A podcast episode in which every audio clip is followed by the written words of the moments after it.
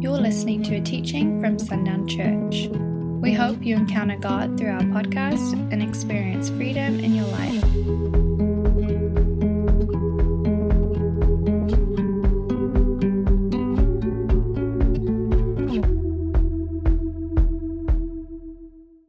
All right, let's go to uh, let's go to Mark chapter ten, please, uh, for just a little bit.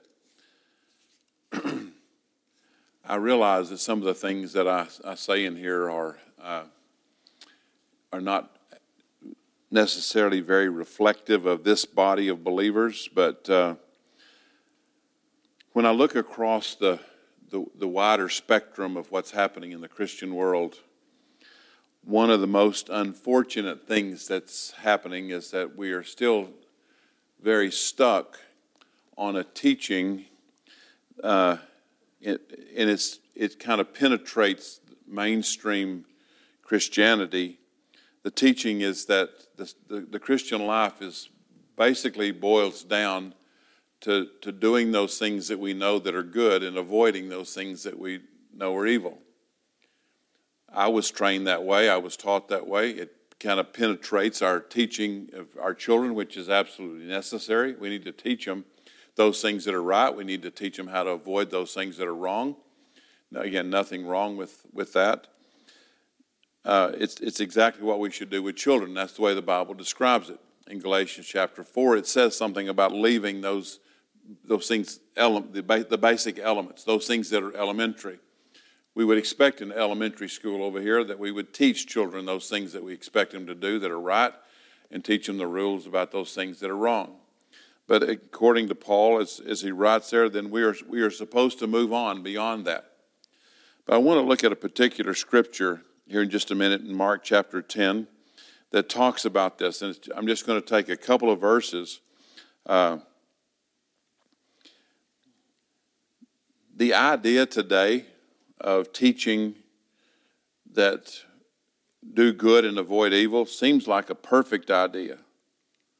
It seemed like a very intuitive thing to do. Why wouldn't we want to teach each other, even as adults, to create this list of these are the things that we should do? Even let's just say let's just use the Bible as the as the reference and figure out what the Bible says that we're supposed to do that's good and, and figure out those things that the Bible says that we're supposed to do that are evil. Uh, apparently, it's pretty easy to teach because the, the Christian world and most of the churches uh, have convinced us, convinced ourselves that this is the purpose of the church to teach, the, to teach those basic elements. Uh, the unfortunate part is that when we convince ourselves what's good, then we also feel the, the necessity and the urgency to go peddle our version of good to the rest of the world. And, and there have been millions and billions and billions of dollars spent in that endeavor. We go in the name of that which we believe, that which we profess to be good, and we go across countries and oceans and all over the world saying, Let us come tell you our version of good. Well, unfortunately, in many of the countries around the world, our version of uh, our version of good won't won't sell. Can't sell it. You can't tell them about prosperity. You can't tell them about success. You can't tell them about about the things that we would say this is what being good gets you. So we there's this question that gets asked in this verse. Mark chapter 10, let's begin reading in verse 17, and I'm only going to use two verses. Verse 17, and when he was gone forth into the way, there came one running and kneeled to him and asked him, Good master, what shall I do that I may inherit eternal life? And Jesus said unto him, why callest thou me good? There is none good but one, that is God. Now, again, it, this leads into the story of, of this rich young ruler and the one who came and wanted to follow Jesus. But I'm going to stop just held in those two verses for just for, for, the, for tonight.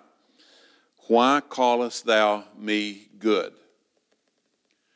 I want us to just stop and ponder for a second how strange that had to sound to the people who were around him. If the disciples were around, if there was a small crowd around when this guy came and said, You know, good master, uh, what shall I do that I might inherit eternal life? And anybody would expect the answer to come immediately. Well, you do this, you do this, you do this, you do this. That Jesus had a moment here. I guess we would call it a teaching moment. He needed to tell them something. He needs to tell us something because the message in this answer is extremely profound. Because most of us today still believe that it's our obligation as Christians to be good. We still have a standard. We still have a set of expectations. And that, that, and that we could probably, if we spend a few minutes, define what we collectively would say would be good. And most of us, having been so saturated in that teaching, would still hope and expect that I would be considered as a man, as a husband, as a father, as a grandfather, to be good, a good husband, a good father, a good grandfather, a good pastor. And here's Jesus, who, if you looked at any resume in the world to try to discover good, you would find it because by this time, in Mark chapter 10, Jesus had healed, he had taught, he had loved, he had shown and demonstrated forgiveness, he had encouraged, he had performed miracles, he had fed the multitudes.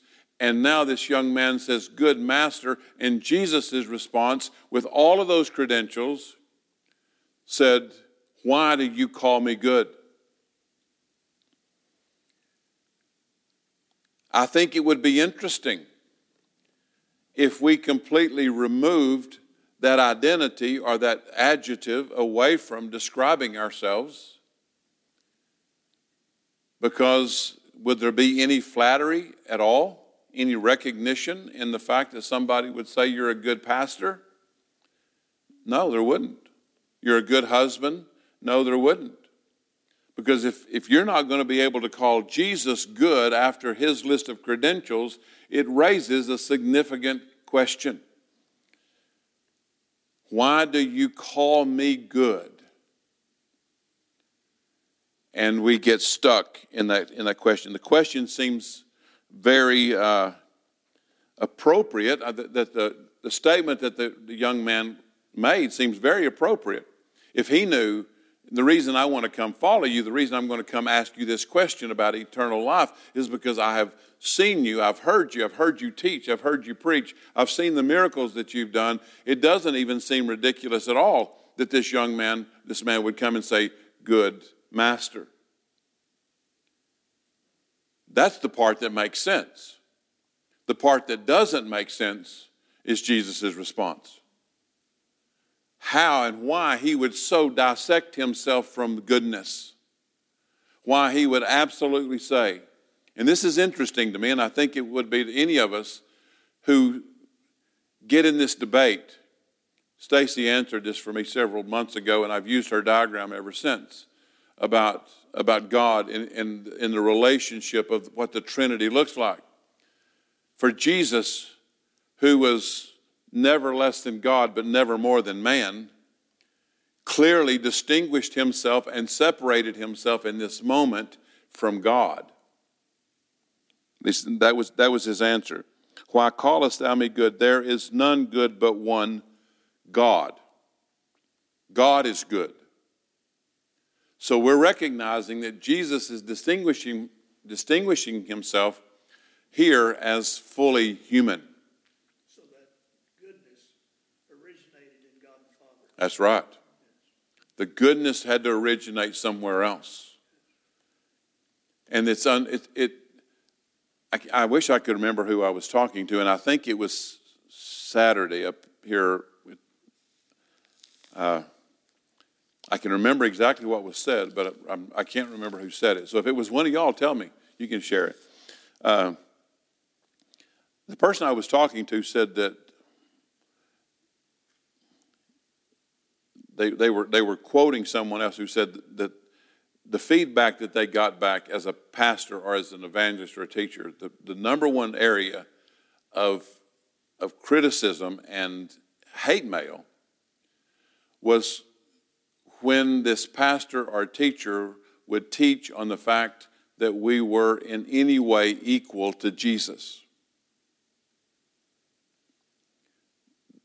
People find that, would find that very offensive that I would in any way compare myself or put myself on an equal footing to Jesus.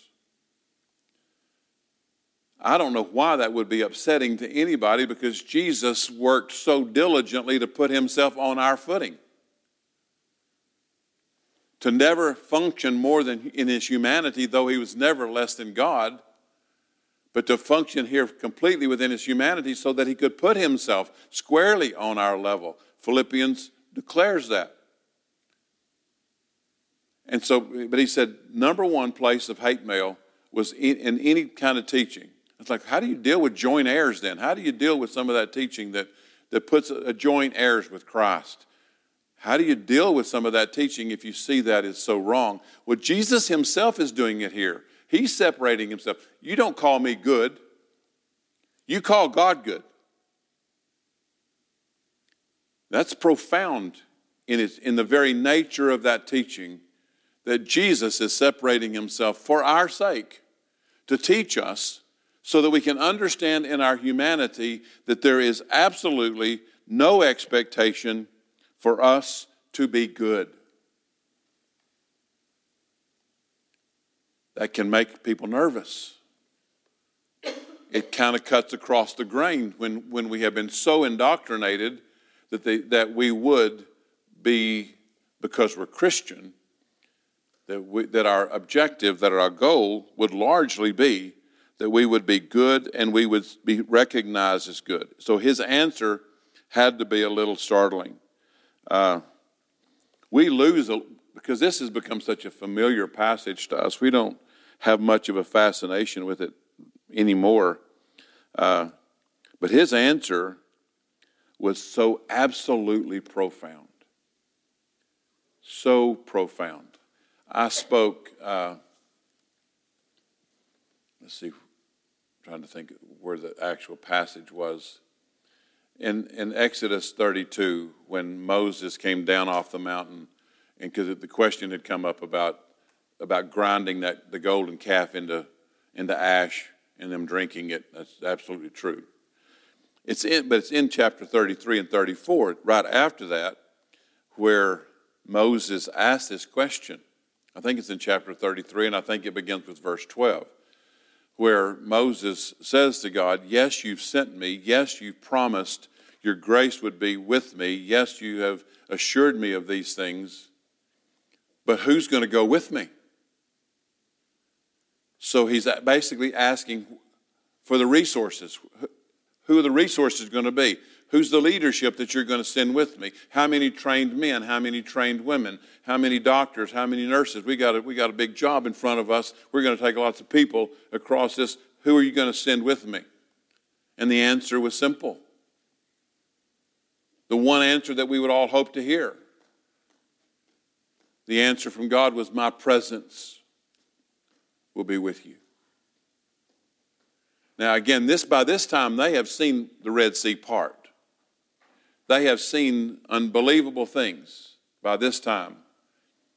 And here's, here's Moses saying, who, who are you going to send? Who's going to proceed with me? And God says, My presence will, so you can rest. Well, we hear in the Old Testament this version of what Jesus, of the same answer that Jesus is giving, because Jesus is telling them, I don't have a requirement nor an expectation from heaven that I will be good Why would you call me that? Again, startling that Jesus would respond so specifically, almost aggressively, not angrily, but aggressively, with great fervor. Why callest thou me good? There is none good but God. So Jesus is trying to tell us in that simple answer something that we so profoundly need to hear. I'm going to talk about this on, on the first part about why we have to avoid letting ourselves be considered good. What's the danger? What would it have meant for Jesus to have said, Thank you very much? I, you know, yeah, I try. I just do the little bit that I can. You know, I've because the danger for Jesus and Him accepting that praise and that recognition, saying, Thank you for recognizing that I'm doing some pretty good stuff here, you know, that, that I'm good. Thank you for recognizing that. The danger for Him in His humanity would be the same dangers for you and I. And, he's, and, he, and again, He's teaching us this very, very well. Being good, this, this is, sometimes these statements are hard to comprehend. Not comprehend. They're hard to get our minds around because this doesn't seem appropriate that you ought to be able to say about Jesus. But being good carried for him the same risk it carries for us if we believe for a moment that God has called us to be good. The same risk for him as it would be for us. So, what are the risks? I have three of them here that I'm going to talk to you about. The first risk is if we see ourselves as good, it creates the real potential to judge others and compare our goodness with those around us. Let me read that again. The first risk, if we see ourselves as good, there's the real potential to judge others and compare others to the goodness that we think we have. Now, this is a big one. And y'all have heard me talk about this before, and so it, it, to you it's probably a repeat. But most mission work done when you leave out obedience, when you leave out the work of the Holy Spirit, is based on a judgment that I have something that you need. And you need my version of it. You need my brand of it. Because we go in the name not only of God in these things, we go in, in, the, in the name of the version of good that we believe in. For example, if I was going to go on a mission trip and I'm, and I'm following a very strong denominational line, if I see somebody that's saved, in some denominations, they're going to say, Our version of good says you're not really saved until you're baptized. And that's the version of good we would take. Another version of good, we'd go, we'd go to the next village, another group would go to the next village or the next town and say, If you're going to be saved, then you, then you put your belief and trust in Jesus Christ. Baptism is optional. That's our version of good. That's another version of good. Others would say, well, we, you know, we, we're going to do this, but we need to sprinkle you. Others would say we need to immerse you because all we've done in this one category of baptism, we've now defined about four or five different versions of good. It's our version. And we go peddling, selling, speaking, telling our version of good. That's the reason it needs to come from the Father. Mm-hmm. Because we're going to, our first assumption is if I see myself as good, then I'm going to really have something I can give you. And if you don't have what I have, I can compare you to what I, to how well you're doing. That if I see myself as good, it opens the door initially for that first judgment to be made of others. Here's the second risk. The second risk, risk is if we see ourselves as good, the risk is that by our nature we will compare and find ourselves less than someone else. I may see myself as good. But if I hang around Matthew very long, my version of good doesn't compare to his version of better. Good creates a rating scale. So I can be better than some, but I will absolutely be assured that I'm not as good as others. That somebody has something I don't have. They have they're in tune with something I'm not in tune with. They hear what I don't hear. And what it creates, the downside of this risk, judgment on one side, the first one I'm talking about, the other, which is equally damaging and equally destructive, that I speak against in my office privately so often, is self evaluation. This is, a, again, these are huge issues within the Christian church because Satan absolutely wants Diana to, to self evaluate Diana because she will conclude that all of the, all the correction needs to come by change found within her. Satan loves that because then, where do, when you're aiming the weapon to deal with the problem, where do you aim it? At yourself.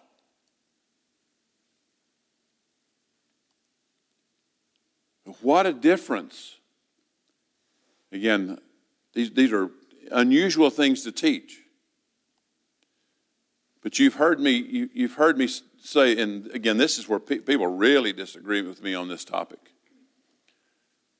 that when we see behaviors that are, that are less than what we desire,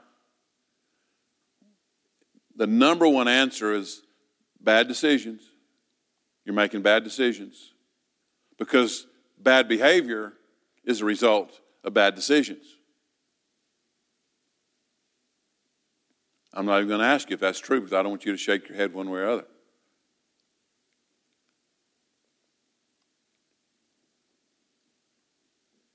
I won't completely rule that category out. But bad behavior, unusual behavior, is much more likely to be the, the self evident fruit of a false identity.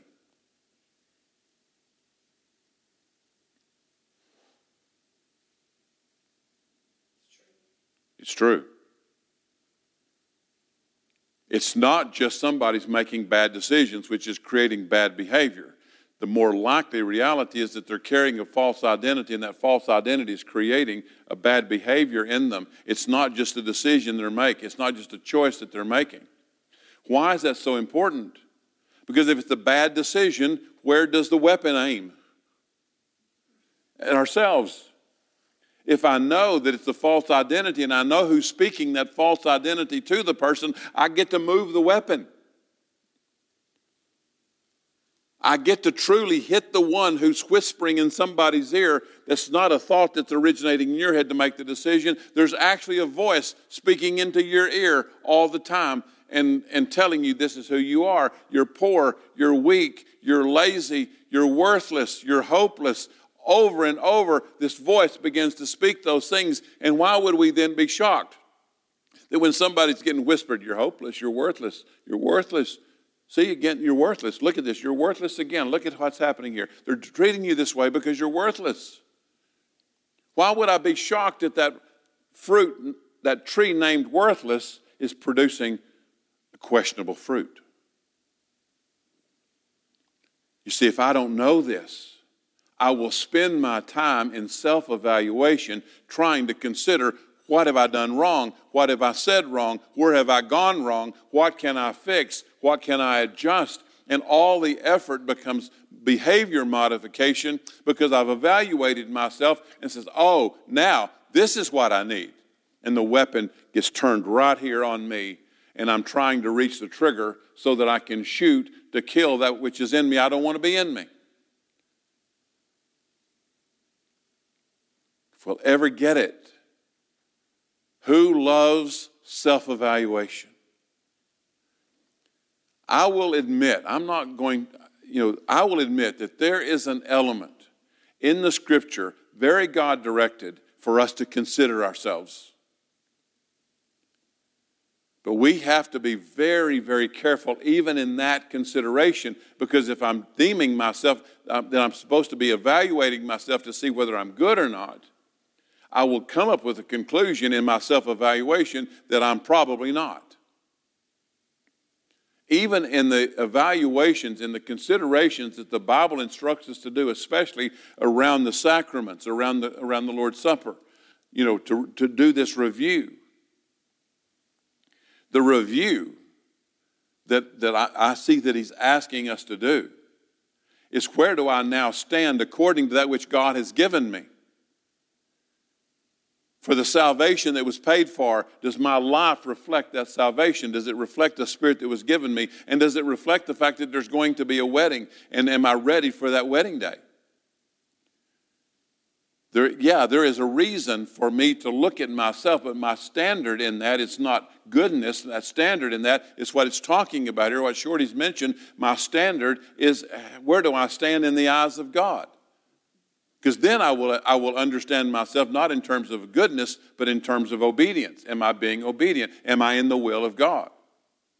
Have I gone astray? Am I in somebody else's yard? Or am I in the, in, in the yard that is attached to my father's house?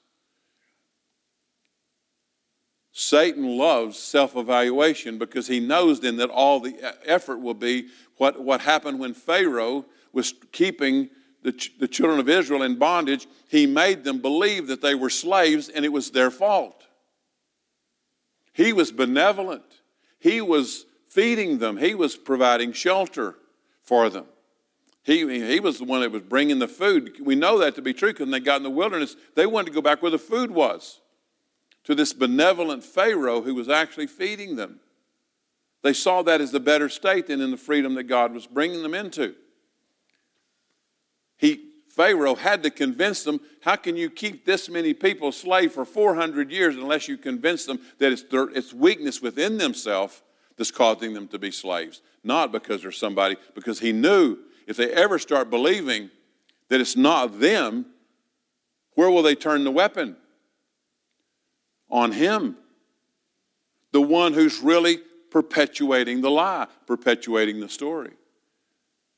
So the first risk is that I'll see myself as good and I'll judge others. The second is I'll, I'll see myself as good and compare myself to others and start this destructive self evaluation and self analysis that is so prevalent, not only in the Christian world, but all the world. Man, review yourself. The third one, the third risk is this. If if I if if Shorty and Teresa come to our house for dinner and we're sitting at the end at the end of the meal and there's potatoes and gravy left. And I say, Shorty, you want some more? And you're sitting there so full. What, what are you going to say? No, I'm. I'm full. Um, thank you, but I'm full. Yeah. Uh, one other word. Satisfied. According to this scripture, I'm what? I'm good. I'm good. I'm good. Yeah, I'm good. You want some more? No, I'm good. You want another one? No, I'm good. Need another drink? No, I'm good. What happens to us when we see ourselves as good? We hit that state, I'm good. What happens in us spiritually? We're satisfied and we won't take what's next. If we ever see ourselves as good, in a place, no, I'm good. I'm good right now. Everything's good.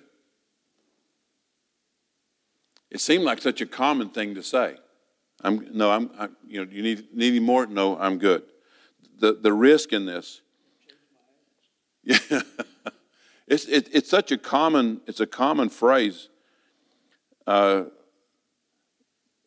when we see ourselves as full, when, when we're asked if we want more or someone offers to make our situation better, no, I'm good. I didn't realize until I had my hysterectomy that asking and help, asking for help, and turned that blessing on that person. Mm-hmm. It, it wasn't a prideful thing.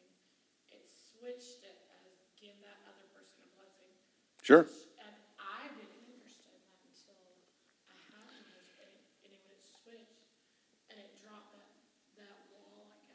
Me. Yeah. It, and it, it needs to happen in all of us because what we're really saying is that which God is sending me, this above and beyond where I currently am, the help I, the help I don't even know that I need, or the help I need and I won't ask for. Do you need something? No, I'm good. It could be that person. Oh yeah, it's very it's it's very two sided. I tell people all the time. It's like I hate to take up your time when somebody sits down with me. It's like you've got to be kidding me. You are the you, are the gift God has sent me.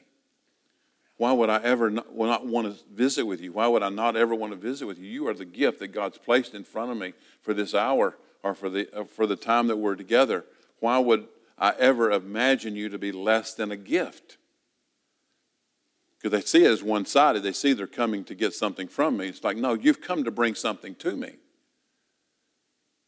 And it's never, it's never different than that. That is the way that it always is. But if I say, no, I'm good, we won't receive the better, the best that God's trying to give us.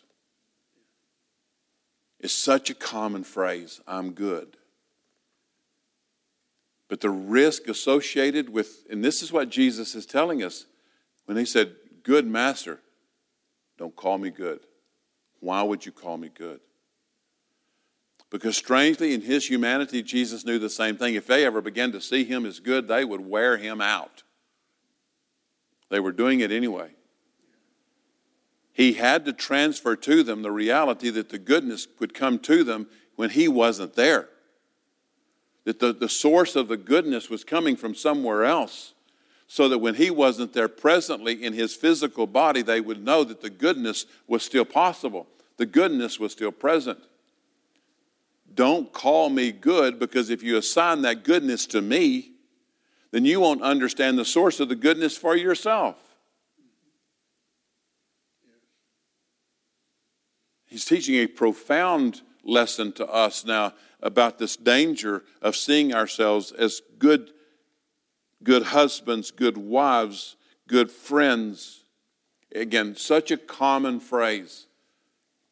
But I, I hope within us we understand.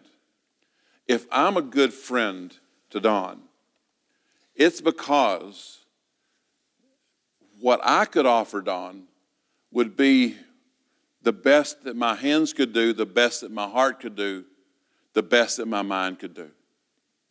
He deserves a friend better than that. Because if the goodness of God is coming through me, so that he understands that if I'm a good friend, I'm a godly friend, and what's coming to him is beyond my capability, it's coming through me to him. Now he's experiencing a good friend. But hasn't he done that through the whole Bible? Anytime he speaks, he says it's not through mine. Sure. I mean, everything has been, it's not me. Absolutely. So, I mean, it's weird that we've never known it. I mean, that we're, because he spoke like this is all hmm. Yeah, and again, this is why I said, starting from the beginning, beginning some of this sounds differently in this church who have been taught about this, this Holy Spirit flowing through us. But I mean, Jesus in this profound moment was stopping this, this conversation that he was having with this young man who came and asked for eternal life. It's like, get to the point. You've got an opportunity to lead this young man to the Lord, to yourself, to, to, to the kingdom life. And you stop with this answer? If you're going to stop with this answer, you can bet something was profound in the way he wanted, what he needed to say before he answered that question. Because this young man had a misconception about who Jesus was. And we get to read, we, we read later the result, not only here but in other places, that somebody wanted to come follow him because they saw him as good when he when it's like, I'm not good. You've got to understand where the goodness is coming from. Or, or you will follow me for the absolute wrong reason. Much of the Christian world is following God for the wrong reason because they think that his expectation of them is that they should be good. Said, I don't want your goodness. I want you to want my goodness. If he's going to, in that passage in, in Exodus chapter 33, when he says after, who's going to go with me, down in about verse 30, I think, or somewhere in there, he's when he asks, God, show me your glory. And God says, I'll tell you what I'll do. I'll stick you in the cleft of this rock and I'll let all of my goodness pass before you because nobody's ever seen my face. I can, you can see me as, as, as I'm passing by. I'll let all of my goodness. And then we get in verse chapter 34 where that actually occurs. And it's going by, and the, and the God begins to declare about the kindness and the tenderheartedness and all those things he's openly declaring about who he is as God, the goodness of God. It's amazing to me because we get to read, as you're talking about, Jamie, we get to read, you know, First Thessalonians 5.23 that says, Faithful is he who calleth you, who will also do it. If he's going to call me to be good, he said, I'm going to be the goodness that you need to give away. Faithful is he who calls you. If he calls me to be good to Don, faithful is, faithful is he who calleth you, who will also do it. He's saying, I want Don to experience my goodness. I just want it to come through you. I need your hands. Remember, we talked about what he said to what he said to, to Adam. Adam, where are you? Where are you? Adam, you may think you can do this without me. But Adam, I'm here to tell you I can't do this without you. You're the only person on the earth in whom I've placed my image. If you don't bear my image, who's going to bear it? That message hadn't changed. But if his image is the goodness of God, then I have to let His goodness be the goodness that I share. And Jesus was profound in the answer when He says, Why do you call me good? There's none good but God. He erased forever the question where does my goodness originate? Where does my kindness originate? Where does my love originate? Where does my wisdom originate? Where does my strength originate? Because you could have put anything. You, could have said, strong master, wise master, the answer would have been the same. Why do you call me strong? Why do you call me wise? There's none strong but, God. There's none wise but God. The answer would have been exactly the same. He used good because the goodness is the nature of God. It's the big umbrella under which everything else falls. Comments or questions about this? Yeah.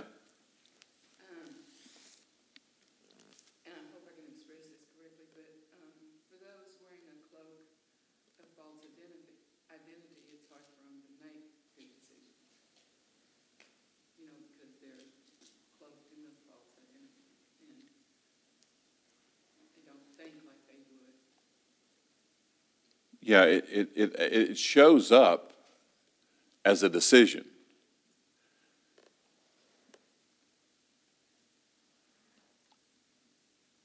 But they don't even realize they're doing it. No, it's just it, it's, it's just natural. The world has assigned it this category of a decision. When you, again, I, I use the illustration that if, if I went out here to these oak trees in the, in the, in the courtyard and said, I'm sick of these acorns. I need bananas.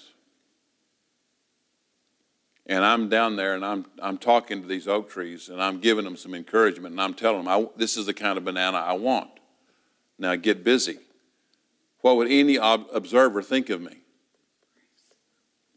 This guy's lost his mind trying to get an oak tree to produce a different kind of fruit when we shift, if we, if we make the shift from action, from activity to identity, and from doing to being, and we really believe that God is about who He is and telling us who we are, and that Satan's deadly trick is identity, it's not hard to recognize that bad behavior can absolutely be the result of an identity that Satan has whispered. It's consistent. Does it show up, and that's why it gets so much acknowledgement Well, they're just making a bad decision? They're not making a bad decision for a, for a, a tree that's called worthless. They're making a decision that looks perfectly right from a tree that's called worthless.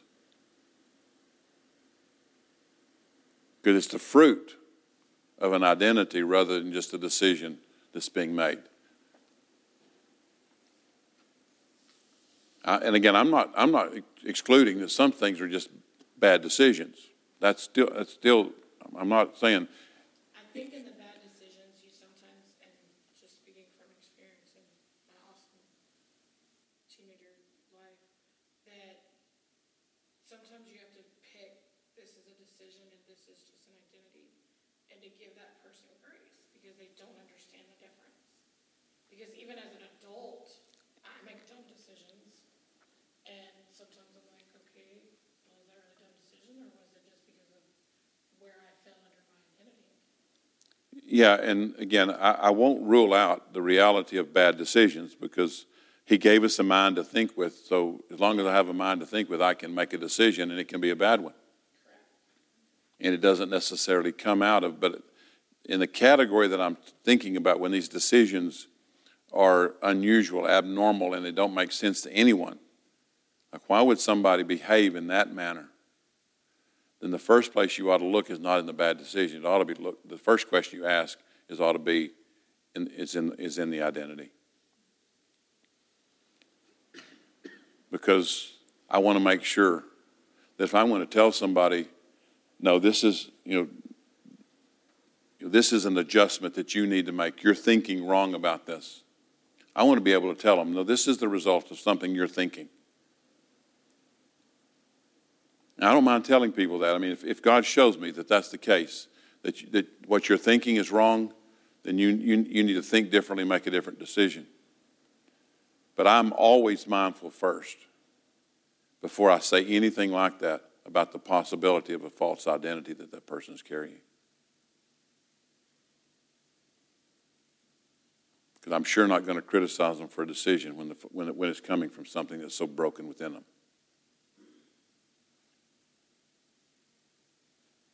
Other comments?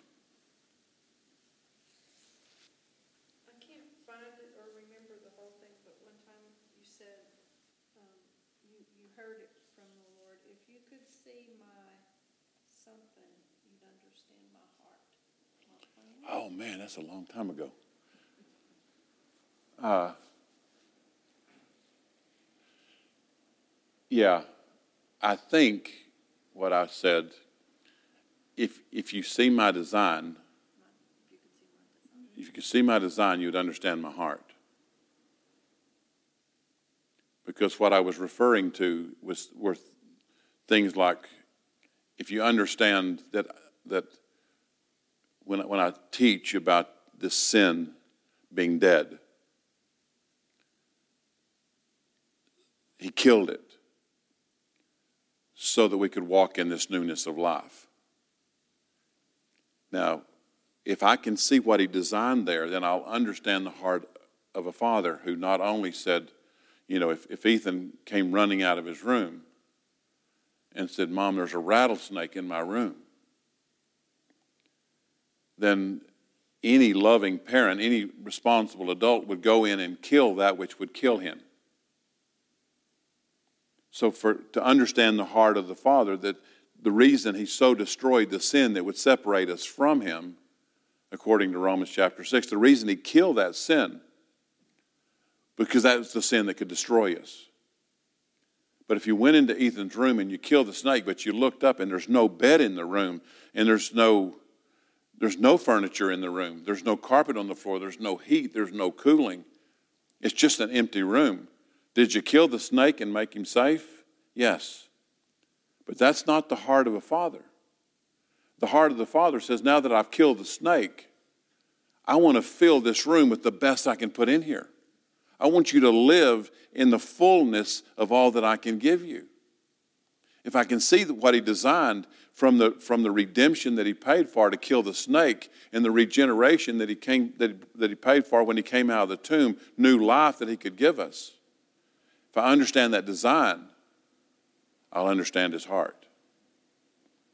I'll know then, he'll, when, when, when the writer of Hebrews says that he, he chastens or chastises those whom he loves, I will absolutely know I will never be punished for that which he's already killed. For the sin that I, that I keep thinking I'm doing over and over and over, he just keeps punishing me for that old sin. No. What he's doing, he's reminding me in that discipline that I'm not walking in his best. That's a different heart from the Father that we can actually see if we understand what, how he designed it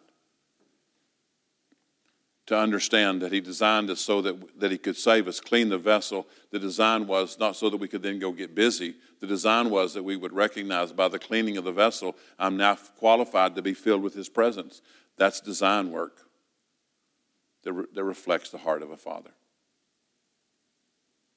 I think that's what I said. Yeah. So he's, he, he, all he's doing is, he's in, the, in, that, in those two verses, he's laying that design out those blueprints out on the table so that we can look at them. See, I've designed it so that you don't have to be good. I've designed it so that I'll be good through you. That's design. Shows us his heart. Because it would be terrible, laborious for us all to try to be good. And we're not very good at it, so the world doesn't like it. Because we keep peddling our version of good. Mm-hmm. Yeah, it's something that can be measured and and complete. Yeah.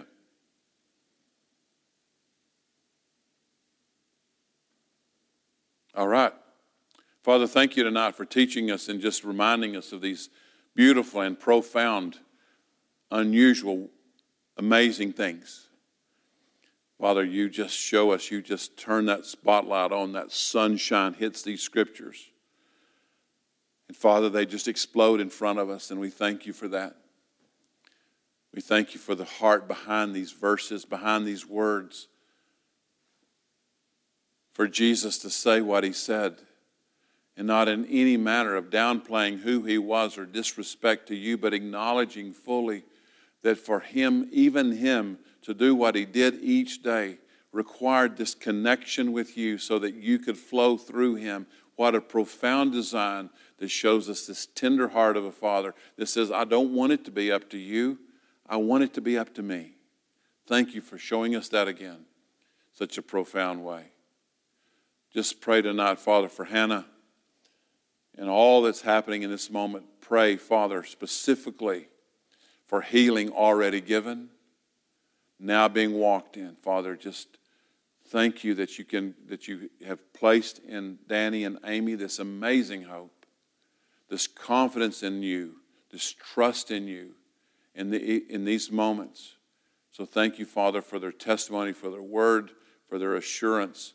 Thank you for their presence there with Hannah and with Seth, and just for, for being in this moment because we know, Father, it brings your spirit so powerfully into this moment on their behalf. Thank you for that. We pray for Diane tonight. For, the, for two weeks in the hospital, Father, we just we know that there's a lot going on there. We don't know exactly what it is. The doctors may not know, but you know. And we pray, Father, that you would just make that very evident and do it quickly, Father. Just bring healing quickly. This, this daughter is important. She, she matters so much in the life of this story. And we just pray for her, Father, this healing and the health that is desired by her, by her family, and those around her. So we speak that over her tonight and, and, and just in your, in your will, on earth as it is in heaven. We speak that into Diane's story. We pray for Donna's brother. Just knowing, Father, that there are so many things going on there. So much. But, Father, I just pray in this moment as you release me to pray it, that there would be like you, the picture I get in my head, Father, is a mist coming in at the floor level, almost undetected, just barely seen or felt, but becomes thicker and heavier and begins to rise. Not obtrusive, not hateful, and not hurtful. That everyone around him, everyone who's tending to him, would move in this mist. For every sharp or hurtful thing, it will be met by a, by a soft and tender thing. Thank you, Father, that you can so penetrate this moment in his life tonight. That all he's experiencing is your presence with him to entering the room, covering every moment, every square inch, everything touched by you, and let peace rise in the room. Your presence, your love, your goodness, your kindness, let it penetrate every heart as they touch, heal, help, speak. Let your presence be offered in gentleness in Jesus' name. Amen. Thanks for listening to this message. For more resources, visit sundownchurch.com.